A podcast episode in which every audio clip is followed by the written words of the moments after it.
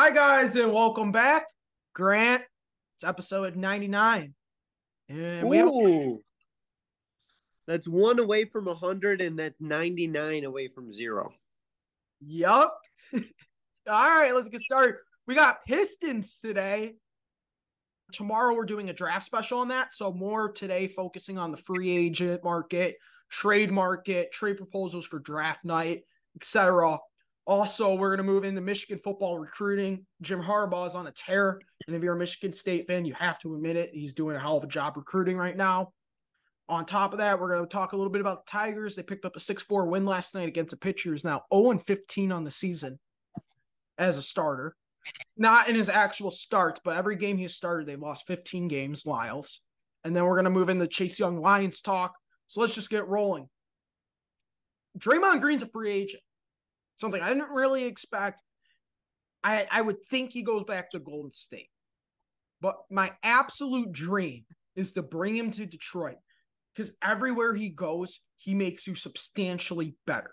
He was a winner in high school at Saginaw. He's a winner in, at the college level, going to a Final Four at Michigan State. And we all know what he's done in the NBA. He's a champion. It seems like every other year. Draymond Green is the biggest winner in the NBA. And if you want to build a championship culture in Detroit, if you want to start turning this around a little bit, that's the guy you bring in. Kenny, let me stop you right there. Okay. Only because it's the dog days of summer right now. Hockey is done. Basketball is done. We are still, football is still a football field's length away. That is the only reason I will let you dream. And it's the only reason I will tolerate any Draymond Green discussion to the Pistons. Because you know what, Kenny? You had it in the first sentence. He's probably going back to Golden State. I would say my guess is 99% chance he's going back to Golden State. So that's where I'm going to let you continue, but knowing that this is only because there's nothing else going on in sports. I agree. I said in the beginning. I said he's going back. If this was if this was near a trade deadline, if this was to acquire Draymond Green during the season, then we could talk about it with more legitimacy. There's other fish in the sea, is what I'd say. I agree. Some other fish in the sea that I'm looking at. The first big one is a Zion trade. I know that they're looking to move up to Portland. So obviously that offers substantially better because I, I feel like if at the five pick, you're not getting like this instant impact star, right? I think Miller's a bust. I've said it on here multiple times. I, he's the boomer bust of this draft, right? Either this guy's going to be an absolute superstar, Kevin Durant good, or this guy's going to be an absolute bum and he's going to suck. And there's going to be zero in between with Brandon Miller. We know what Scoot's going to be. We know what Wemby's going to be. But the drop off from three to four is pretty massive. And if you're the Pelicans and you're looking to maximize your offer for Zion, I'm looking to move him to Portland. But I'm looking at the Pistons right now. And they don't really want a whole lot for Zion. And if there's any opportunity you take. Well, that, that's in this potential Brian Windhorst trade, correct? Which was pick five, Bojan, and what else to acquire Zion? This, I, I didn't even read the trade, but I'll tell you my my proposal on the table. Can I tell you? Yes. Stu five and Bojan for Zion. Maybe. Oh no, that was the third component of Brian Windhorst's trade. It was Stu. So Bojan and pick five for Zion, and I think something else, maybe cash consideration. I don't even know. Probably wouldn't even be that. They have all those protections from that uh, Saddiq Bey trade so we don't have a pick. 2028, we can't trade a first round pick until that pick goes away to uh, the Knicks, until the protections are off the table. We can't move a pick until 2028. So we're So kind of strapped a- to. I don't think you have to move a pick now just because you can't move picks later, though. So That's not the But I think they're they're gonna want two firsts for Zion because he's still young. He's top 25 player in the league. When he's healthy, I don't think anyone's offering two first. That's ridiculous. no one's gonna off- 29 pick swap. Swap worse. We get the worst of the two. Would you not pick swap in 2029? Because I think you're still holding on, you're still holding on to your pick that you're you're just moving down in the draft. Penny, I'm if you ask for my opinion, I'm all in on Zion Williamson. I think you have to do pretty much whatever it costs without setting your team back and completely messing up the trajectory of this rebuild. But Zion Williamson is a potential superstar. I think when healthy, he could affect this team and propel this team into a playoff team. You need to have a guy in this league. Zion Williamson's a guy. I would give Bojan, give Marvin Bagley. I would probably somewhat oh, regrettably oh, oh, give up Isaiah Stewart, give the number five pick. I don't. The only person I want at five is Cam Whitmore, possibly. I don't care for the Thompsons. I don't, you know what I mean? I don't want them to trade back for anyone necessarily. Unload to get Zion. We need a rebrand. We have this new, we got a new coach. We got hopefully Cade Cunningham Cunningham's going to be coming back looking like a new player. He looks he's going to be same height, but he looks like he's gained probably 15 pounds in muscle. Let's let's be the bad boys of muscle. That's why the only reason I want to keep Isaiah Stewart. But Zion, I would love to see Zion a Pistons jersey, and I would love to see it happen by Thursday. So okay, here's the one thing I'm going to say.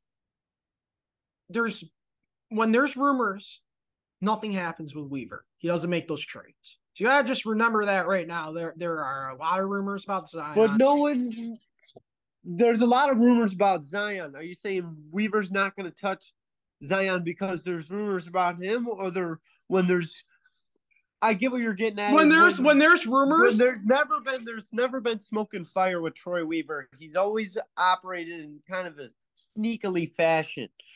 Right, held like, his cards closely. But no one is really talking about Zion to the Pistons, except Brian Windhorst, who mentioned that once. You're right. Everyone's talking about him to Portland.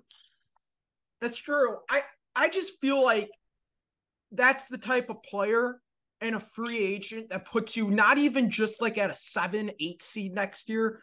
Like that propels you to like a six, five seed. You know what I mean? Like a guy like Zion and a free agent like Kuzma probably puts you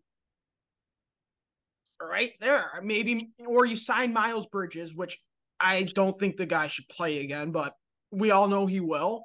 So maybe a guy like MB and Zion to fill in the two wings. But I'm just looking at the Pistons roster right now, and I'm like, if you can bring in Zion, that propels you from from 17 wins. This, was it 17 or 18?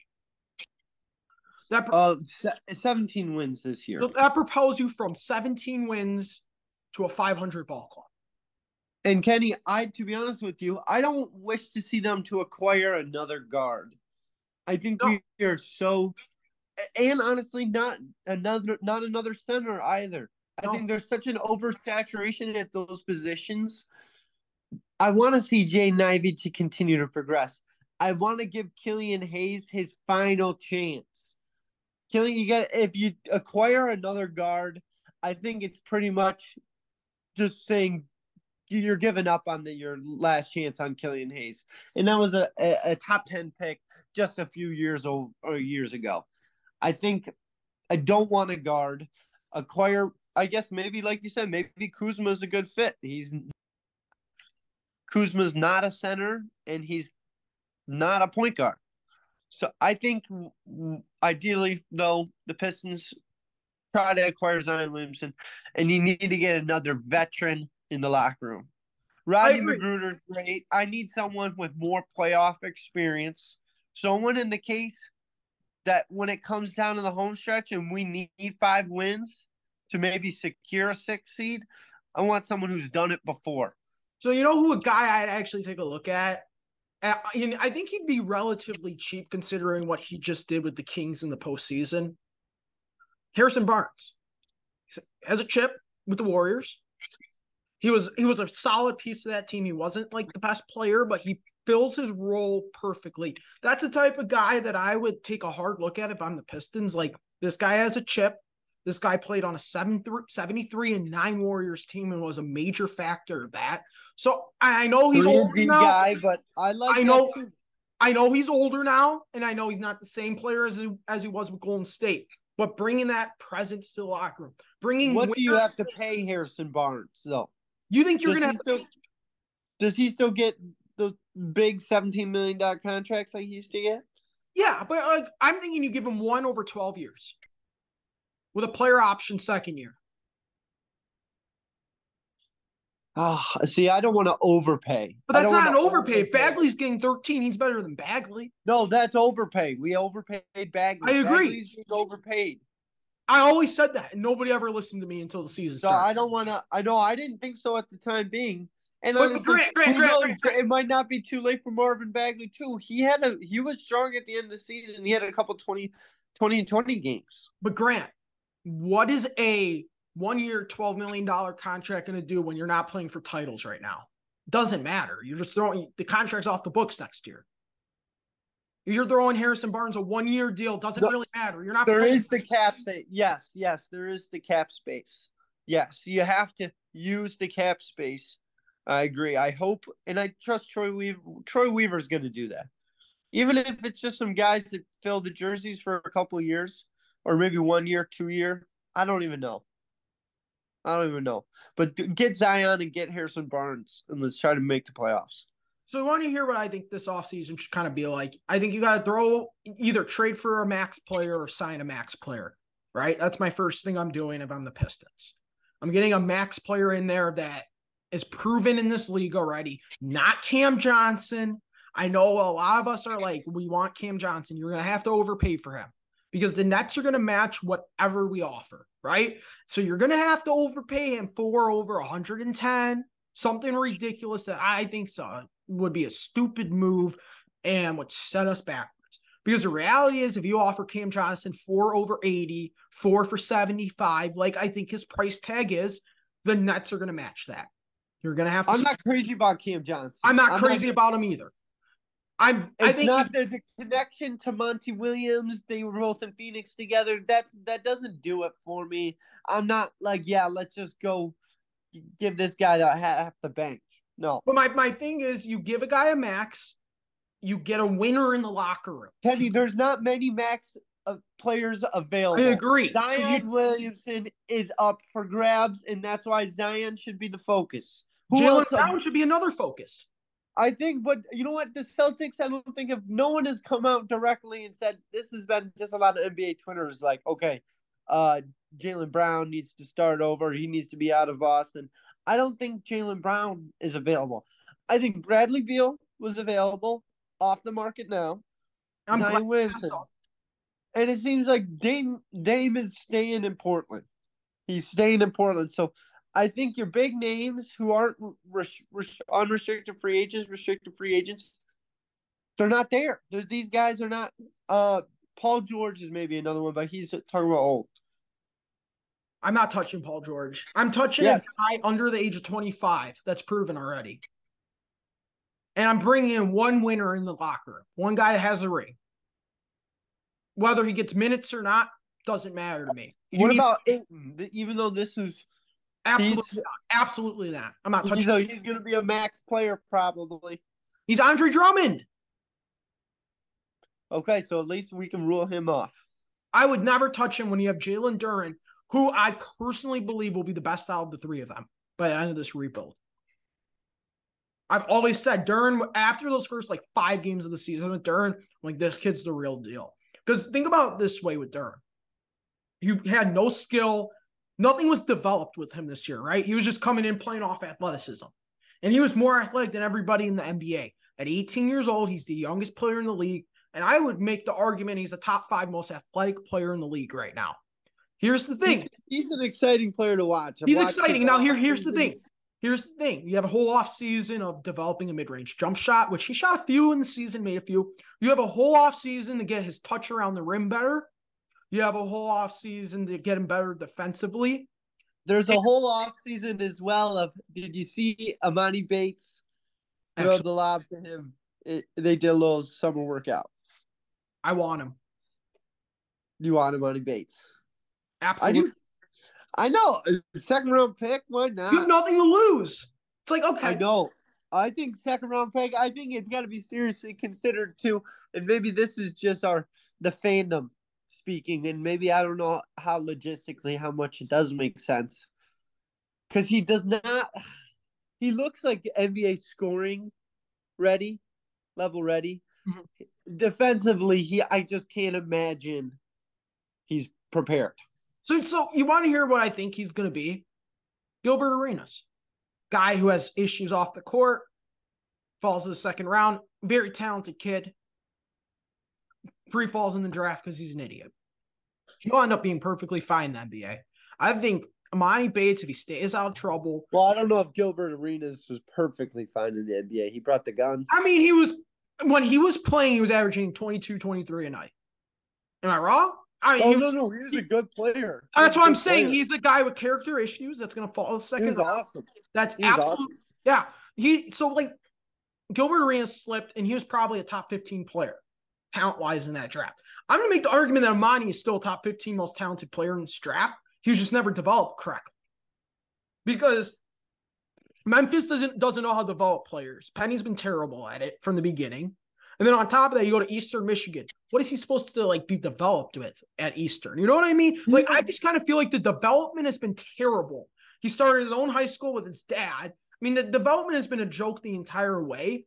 But I feel like if you have the right training staff, you have the right vets, you have the right people around in his circle, this guy will end up being perfectly fine in the NBA. And I think he'll be a very damn good player. If he was the Wembanyama before Wembanyama. Yeah. He'll like, be fine. He was the biggest high school prospect not going into the draft. I guess that's where Wembanyama kind of caught his. But no, he's been around also. The anticipation of both of them was so high, and then one, yeah, one is obviously going to be the first overall pick in this draft, and the other is going to be teetering between anywhere. Who knows? Probably outside of the top twenty-five picks. See, I, would... I, I disagree. I I have a feeling that a team, let's just say if you're the Warriors, okay, you have nothing to lose drafting the kid. Am I wrong? Teams are. Uh, I think that's definitely wrong. I think you. Oh, I guess you don't have to keep him on the team, right? Because you're already set. A contender like Boston, a contender like, like maybe Milwaukee, a contender is going to look at him and they're going to say, "We have nothing to lose drafting this kid. We are already contending for championships. This guy has a high ceiling, and this guy, if he pans out to be as good as he was hyped up to be in high school, that's the guy that makes us a dynasty. Or this is a guy that brings us multiple championships, and this is a guy that puts you over the top. I feel like if you're a team that is already contending, somebody is going to roll the dice on him. I don't know who that's going to be. I think he's still a first round pick. That's my that's my take going into this draft. Emoni Bates is a first round pick because the team's going to look at him and they're going to be like, we have nothing to lose drafting him because his upside's so high. Now his floor is probably the lowest floor in this entire draft. I don't think that's a really an understatement.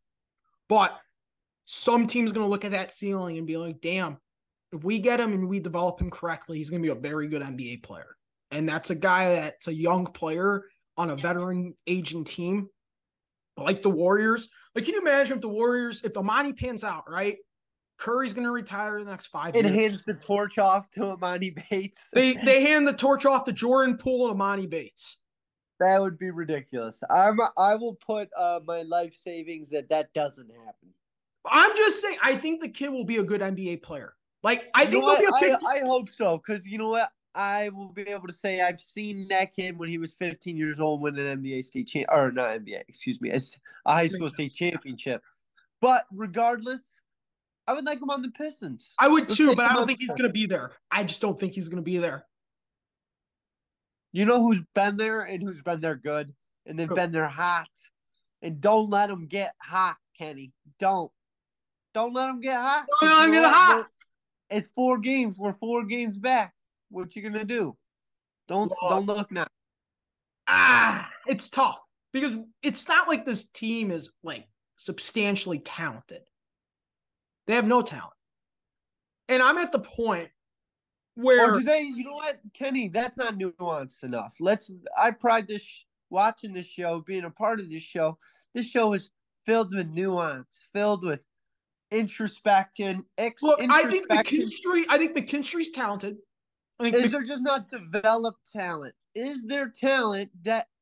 yeah, yeah, yeah. No, no, I agree. Is But ra- talent, he's one one round one, pick one. He's got to be talented. Is it not developed? I see Kerry Carpenter go yard. Right. Vierling has gone yard see, twice. I, that's the guy. That see, I was just about to bring that up. Vierling, McKinstry gets on base. These there is something here. There- there is a little bit. there's a little bit, but there's like you don't have that superstar that's going to get you into the postseason. So, like, if I'm the Tigers right now, I'm looking at our lineup, right? You have a hole at second base, which because you know McKinstry will go between second and third. So you have a hole at one of those two positions. Maton is terrible. He needs to be sent to AAA. I agree. I'm done. I'm done with Maton. Zach Short also has been getting on base. Zach Short's been getting on base. Look, Vierling, McKinstry. I Lange's not has been as great lately. I think he's going to be a great closer one day. Um, Foley, young player, looking decent. The some of these guys are looking decent. The developmental staff is clearly better than it was last year because the Tigers are hitting the ball. They're not hitting the ball well, but you remember last year. I mean, they couldn't score. There is a lot of hard contact guys though. Torkelson's coming around the last couple of contact. weeks. Tork's starting Andy to beat the- Ibáñez is hard contact, I'm not a big fan of him.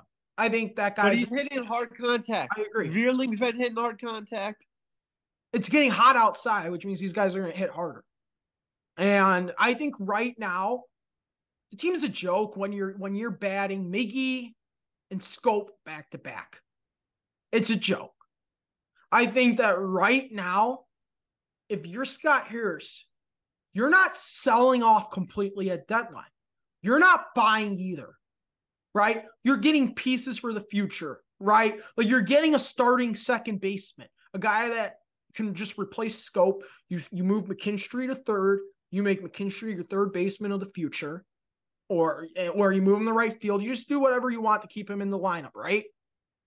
So my way of looking at it is you get a second base. N- nothing special. A guy that's going to bat 250, get you on base, and hopefully you can get two guys to bring him home. Am I wrong? So my my thing is you bring in a second baseman, you bring in another arm in the rotation, and you bring in another bullpen piece. Guys that are going to be here in four years, not guys that are going to be here in th- that are not going to be here in three months. You know what I mean? I'm looking at the Tigers right now, and I'm filling in gaps for the future. I'm not going out and spending like crazy. That's what I'm doing in the off season when I get Mize back, when I get Skubal back, when I get Manning completely healthy. When Penny, yes, I agree with all those things. But what happens if we win now? What happens? What do you do? Like, what if, what if we're by the end of June, one game back or tied with the Royals? I mean, excuse me, with the Twins. see that's tough. What do you What do you do? Because I agree. At deadline, I don't think Scott Harris should be buying or should be selling big. I think plug the holes, like you said. You are not wrong. That's not that to me is the obvious answer. But if we just start winning for God knows why, what do you do then? So, first off, I still think you need to build for the next four years, not the next four months. I know fans are going to hate this take. I know a lot of people are going to hate this take. But I feel like when we play good teams, we don't play really good baseball unless we're playing a stud pitcher. We only hit the studs. It's it kind of feels like this year. I feel like you get into the postseason, you're getting swept. What's the point? You're not going to the World Series. You're not going to the ALCS. You're probably not making it to the ALDS. So if I'm the Tigers right now, you're building for the next four years, not the next four months. So I'm at the place where, regardless if you're winning, regardless if you're losing, you've shown when you're healthy, relatively healthy, because remember, Mize and Skubal and all of them still haven't even played this year. When you're relatively healthy, you're a relatively decent baseball team. And I think any fan can recognize that. Like when they until Green went down, I mean, they looked like a pretty damn good baseball team for a good four or five weeks. And right now, you know, they're hurt. They are not hitting the ball. Well, they hit the ball last night, but they haven't been hitting. They actually been hitting the ball better lately. Been hitting the ball better, but the pitching's starting to fall apart like I knew was going to happen because pitching, you're. No, it did not necessarily, though. Lange has not been pitching as well. Lange hasn't been. Reese Olson is getting hit more than he's been getting Reese hit. Olson, yeah, he's getting hit, but yeah, eight strikeouts. I agree. But no, no, no. But listen, just listen. I think that we've been putting scraps on the mound, a lot of just scraps. And at some point, the scraps fall apart. And right now, Well, you're what's up with starting. these- well, what's up with these bullpen days? When, when, since when did baseball start doing this? Everybody does it now. It's terrible. I know it's kind of crazy. Like I can't even. I mean, it, it, it appears to be working though. Yeah. Look, I'm I'm at the place where you're just plugging holes. You're plugging holes, you're plugging holes. Now, now I'm looking at E-Rod and I'm like, you know, he has that opt out, obviously. He's gonna come back in the next week or two because it wasn't supposed to be a long DL stint. It was supposed to be like 10 days. And I guess it's going a little longer. I think he needs What to if he's what? what if he's missing? Knock on wood, he's not. but what if he's just like they're like, oh, we don't know where he's at. I mean, there's a possibility. but now we don't know where he is. here's the thing. I, I think you got to flip E-Rod for MLB ready players or AAA guys that will be up next year to start the season. I'm at the place right now where you to get these Scott Harris returns, and he got his first trade he made. He got Scott a nice return for Veer for Soto. He got Vierling. He got you got Maton, who I don't like, but he, might come around a couple years. And he's got Justin Henry Malloy, who will probably be up by the end of the season. He got a nice return for Soto. I'm pretty confident with him coming in at deadline I'm starting to see this little vision he has, right? The vision he's had is we're going to get guys that are going to control the strike zone, right? And we've been looking at the signings. Now, granted, Matt Boyd's been terrible. I hate Matt Boyd. Didn't like him the first time. Don't like him now. Never will like him. But besides that, Lorenzen controls the zone very well. See that that's something that we were not doing last year. We were controlling the zone like shit. You had guys like Soto throwing got over guys' heads. I mean, No command. Yeah, yeah, no control was- of the count. Th- a lot of these pitchers have a lot of control this year comparatively to previous years. On But top, But- some credit to Matt Boyd too. He's starting a lot of counts off 0 and 2. Like he's yeah, I think people are buying into the system. People are realizing, okay, this is the game plan. We need to either fall in line or odds are hopefully you get shipped out. And that's where the one person who is not falling in line, who still chases out pitches outside the zone, who's still all over the place, who can't figure it out. Javier Baez. Javier Baez. I'm the, it's I don't care if this is the type of player he is. Oh, that's what you get. Oh, he's gonna have big swings and misses. He'll hit some bombs sometimes. He's not hitting enough bombs. I I don't understand how you just don't tell him. Just don't like what can there be some consequence? Like if balls that are going more than one foot offside outside the plate, there should be a fine given to Javier Baez. I'm just Oh, I'm tired. I'm tired of it. It's it's mind boggling. It's aggravating, and he's not buying in. He's not. I think he's terrible for these young players. He's the epitome of like what a Detroit athlete shouldn't be. Am I wrong? I- I don't think he's just yeah, he just not any athlete. I don't I don't even care. Get him out of baseball. I don't even no, honestly, no, no. Put him on put him on another team in our division so we can whack on him each year. Dude, he's terrible. I mean, it just looks like he doesn't try. And that's what pisses me off. It's like No, you're- it's like it's just buying to the system. It'd be it'd be if he could try to show some restraint, or is he just so dumb he can't tell a slider from a fastball? That's what I don't understand. I mean, it's getting to the point where I think most fans have given up on this completely. Like, I think that I was pretty early to like the I hate Javier Baez train because I just don't like his attitude. I don't like the way he carries himself. I don't like the way he plays. He he's exactly like what every athlete in this locker room should aspire not to be. All these young players should aspire not to be like Javier Baez. I think he's doing more damage to this team than he is helping. And if I'm Scott Harris, am I getting to the point? And this is my question for you. End of the season, do you just cut your ties and eat that contract? Because No. obvious No. you, you don't. No, no, that's letting him win. No, absolutely not. No, I don't. I don't want that either. I don't want. I don't.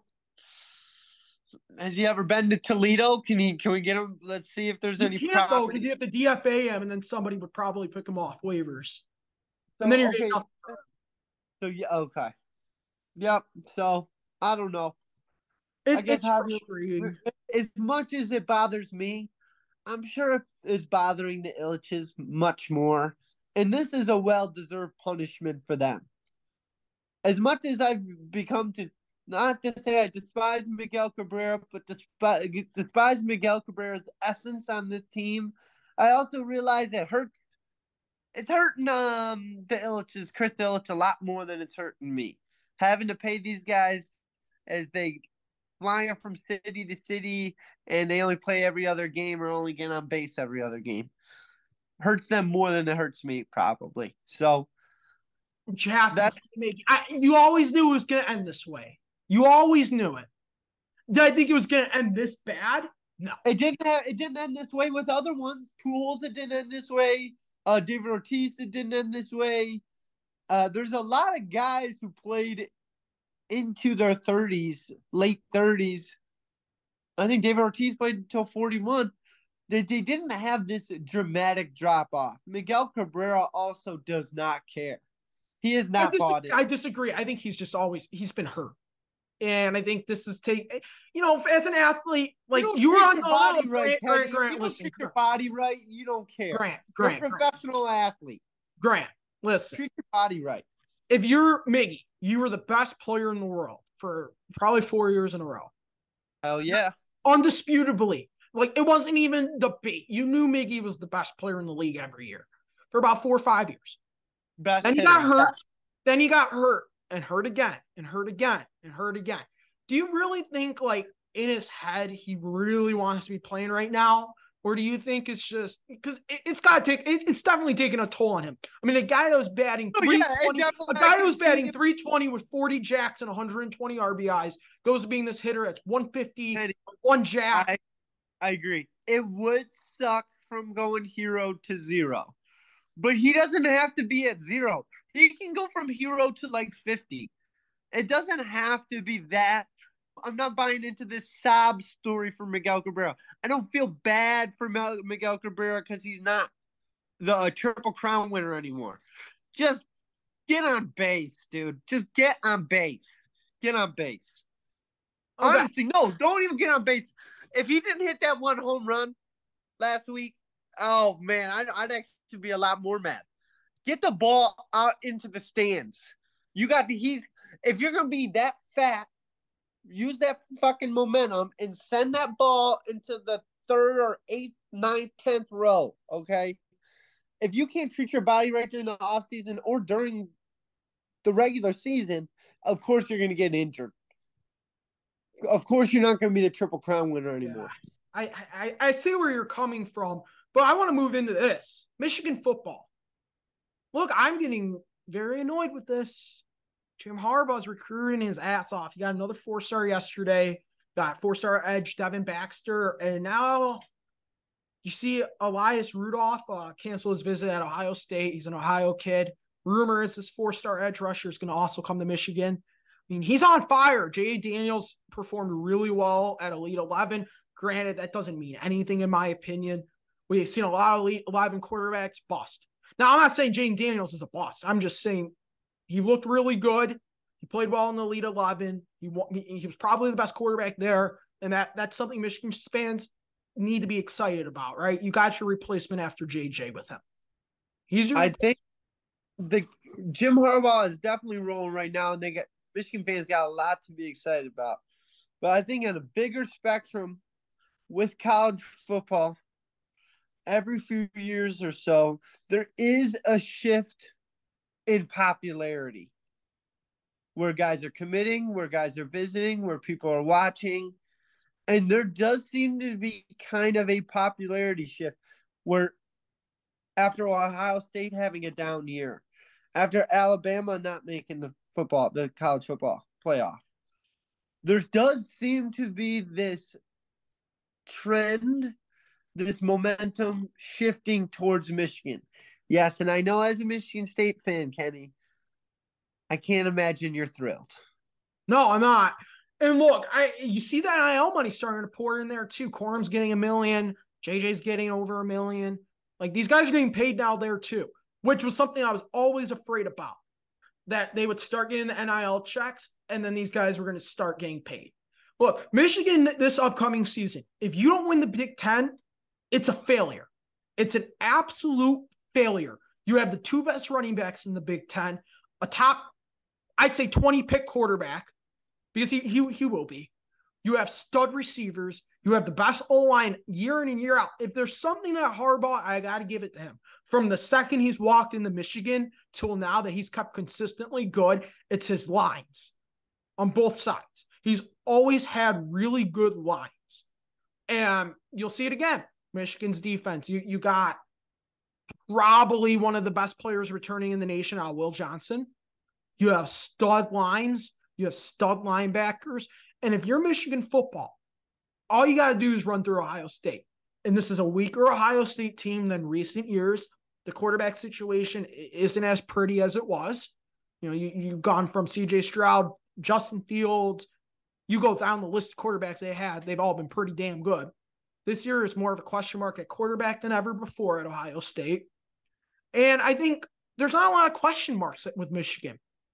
Like if I'm making the polls to start the season, my rankings would probably be Georgia at one, and I'd probably make Michigan at two. Michigan at two. Those Got are the to. two teams in the I nation with the least amount of question marks, in my opinion. Those are, and it's that will be the locks one and two. I think looking back, Michigan and TCU, that will have be that will be forgotten in the past. Oh, easily. I mean, that's in the rear. I think I think most people have forgotten about that game already. I and it's wild to think so because Michigan should have been in that national championship game against Georgia, and it probably should be happening again this year. And honestly, you want to hear my take of the year? You're gonna laugh at this. So you know how Michigan has to get their thousandth win this year? They're 11 wins away. Want to hear my take? Did you see their final three games? No. So Michigan flies through. They don't play. It's all cupcake games until the final three weeks. They go at Penn State, then they go at Maryland, and then they got Ohio State. They're going to lose that Maryland game. They're going to come off an emotional win against Penn State. They're going to be looking ahead to Ohio State. Keep in mind, they're still going to make the playoffs one loss because if you win the Big Ten, you're in, right? They're going to lose that Maryland game because they're going to be looking ahead. It's the trappiest game of all time. You have a seven, eight win Maryland team going up against Michigan, who's already looking at Ohio State like we're going to win the Big Ten against Ohio State. It's going to line up that Michigan beats Ohio State. Michigan gets their a thousandth win against Ohio State. It's all going to line up that way. Just watch. I'm telling you right now, Michigan goes 11 and 1 with a trap loss to Maryland. They get into the playoffs as probably a three seed or a two seed and they'll get the brakes blown off by Georgia because nobody's close to Georgia.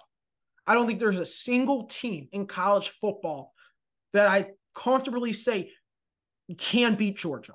Bama has question marks. Ohio State has question marks. Every team has a lot of question marks this year. And the only team that I think that can even compete, and I don't even think they're going to be competitive comes the fourth quarter, is Michigan. Defensively, they're unreal. You got 11 NFL players every year coming out of there. So that, that's just the way I look at it. Nobody's as deep, nobody's as talented as Georgia. And, and Georgia's the new Bama, to be honest with you. Yeah, this year, that's what the shift. I'm feeling this. That's what I'm sensing the shift. mm-hmm. Bama, Georgia, Michigan is new Ohio State.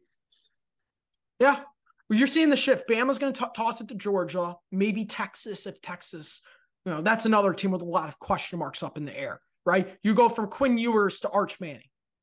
Arch Manning's now in the SEC. You know, Arch Manning is under the lights next year every single game. Texas could be back, but I mean, this is it for Sark.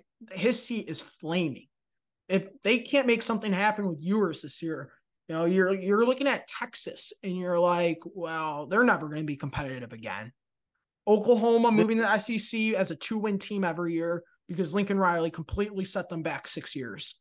So I'm looking at Oklahoma. I'm like, they're not going to be relevant anymore. The shift's happening. This is the first shift we've seen in about 10 to 15 years of teams that are coming out of nowhere, right? Georgia. Remember, when Kirby Smart took over, they were stuck in purgatory. Remember, they were like a 9 10 win team. They were kind of just stuck in purgatory. But I really like what Georgia's doing right now. And I think I really like what Michigan's doing right now. I'm really keeping my eyes close on Michigan because I think all eyes are on them. But here we go. Lions. Chase Young rumors a little bit here and there. I'm not really on the Chase Young train. Now, granted, him and Hutch could be the most deadly edge rushing in the league, but I'm kind of at the train where I think it's James Houston. And I'm kind of bought all in on him. I'm not really going to pay Chase Young. If I'm going to pay somebody, I'm paying D Hop. The way I look at it is okay, you got to roll out the guys you have right now on defense. I think you got 11 studs on D, something you didn't have last year. Remember, they went out there this offseason and spent like crazy on that defense. And I truly think they will have a top 10 D this year, whether they get Chase Young or not, and a top five offense. And they will probably be a two or a three seed in the postseason. That's my prediction for the Lions right now. That I just feel like defensively they're they're so much better. They're so much better. My pick, 10, 7, and 1 in a playoff win. See, if they win a playoff game, I'll be the first person climbing the poles on Woodward. they better not grease that shit. What if that? No, those are my guarantees. At least 10, 7, and at least one tie. There will be at least one tie. 10, 6, and 1 then. Oh, oh, you're right. I'm sorry. 10, 6, and 1. So there'll be 10 wins or better, six losses or worse, or six losses or better, and there'll be at least one tie. We'll see. I, I think the season's going to be fun. I think this is the most optimism we've seen in Detroit in a very, very, very long time. We haven't had optimism like this here. And I just feel that like this is a lot different than normal. We have dogs on defense. We have dogs on our line. We have a dog sec- uh, secondary. Think about it right now. I put this roster over the Suh Calvin roster. I put this roster or any Golden Tate roster we had. This roster that we have is deep. They have talent. And I honestly think they have the coaching, they have the coordinators, they have the front office, and people are are are starting to cling on to Sheila. I think we might have the owner now too. Everything's falling in place right now with the Lions. Now you got to go out there and perform because you have everything now. You look like a formidable football club that's ready to compete for titles. Am I wrong? No, I agree. They they're looking ready and I want I want to like consume and digest it now. So that's why I was kind of so I was hoping they'd be on Hard Knocks again. Me too. That would have been an awesome thing to have back to back years with the Detroit Lions on HBO's series Hard Knocks. Good little plug for them, just in case they need the viewership. Um, but yes, that would have been fun. But I can't wait for that Thursday night football, and I can't wait for the first kickoff. That will be the longest day of the year, probably. Well, having to wait until eight thirty on a Thursday night for that game. We're gonna win that game. We're gonna shock some people. We no, I. But here's no. the thing. Here's the thing, Grant. You win that game, you're expected to win 17 games by the press, by not even just Detroit media, but the national media, because everybody's watching the Lions. Like it's the same thing with Michigan State football last year. I don't want to win it for that reason. I don't want to win it. I hope we lose. Winning big games warrants high expectations. I, I hope we lose by one point. I hope we lose by a field goal that hits off the upright. That's how I hope we lose. I hope we just win that game. I, I think that game's just like the momentum switching. Like we're gonna look back, look at it this way, Grant. We win that game, we go on, we win 12 games this year, let's just say. Okay. We're gonna look back at that KC game in about four years when we're contending every year, right? and we're going to be like, well, either that game or the Green Bay game was the franchise changing game if you win KC. Those are franchise altering wins. I don't care that you're expected to win 17 games the rest of the year. I think that winning big games warrants high expectations. And you have to live up to it at that point. You play every game to win, Grant. Think about it this way. This team goes 9 and 8 and they and they lose that KC game by 1 point and they missed the playoffs by a game. We're looking back at that KC game like, "Oh shit, we should have won that game." Now, okay. granted, I don't think that's going to be the case. I uh, yeah, I if that if they get if we miss the playoffs by one game again like we did this year, then we don't deserve it. Then we shouldn't beat Kansas City because you know what? If we beat Kansas City week one, if we want to be the best team in the NFL, we'll have to play Kansas City again, again in the Super Bowl. of That best case scenario. So it's hard to beat a team twice. It's hard to beat a team twice. I agree. And also, so yes, I'm being a little facetious saying, of course, I hope the Lions win every game the whole season. I hope they go 17 and 0. That'd be great. I hope they go 17 and 0 and then win every game in the playoff too. But I just don't want this team's head to get too big. I don't want the, the media coverage to hype them up too much. I don't want the expectation to be set up here so that we fall flat on our face down here. Agreed we'll see what happens. I think this team, everybody's watching. Michigan State let us down last year when everybody was watching Michigan State. But I think we're I'm just waiting for kickoff right now. I'm so eager, man. Like it's like gee. great. But thanks, great. Grant, for hopping on. Thanks for having me. Uh, we'll be back tomorrow with Harvey on an NBA draft special for the Pistons. So we'll talk about fits, I'll talk a little bit about some of the prospects Cam Whitmore, Jarace Walker, Grady Dick, Taylor Hendricks. We're going to talk about all the prospects, also the Thompson twins. We're going to go in depth with that tomorrow, and we'll be back on Friday again with a draft recap. See you guys then.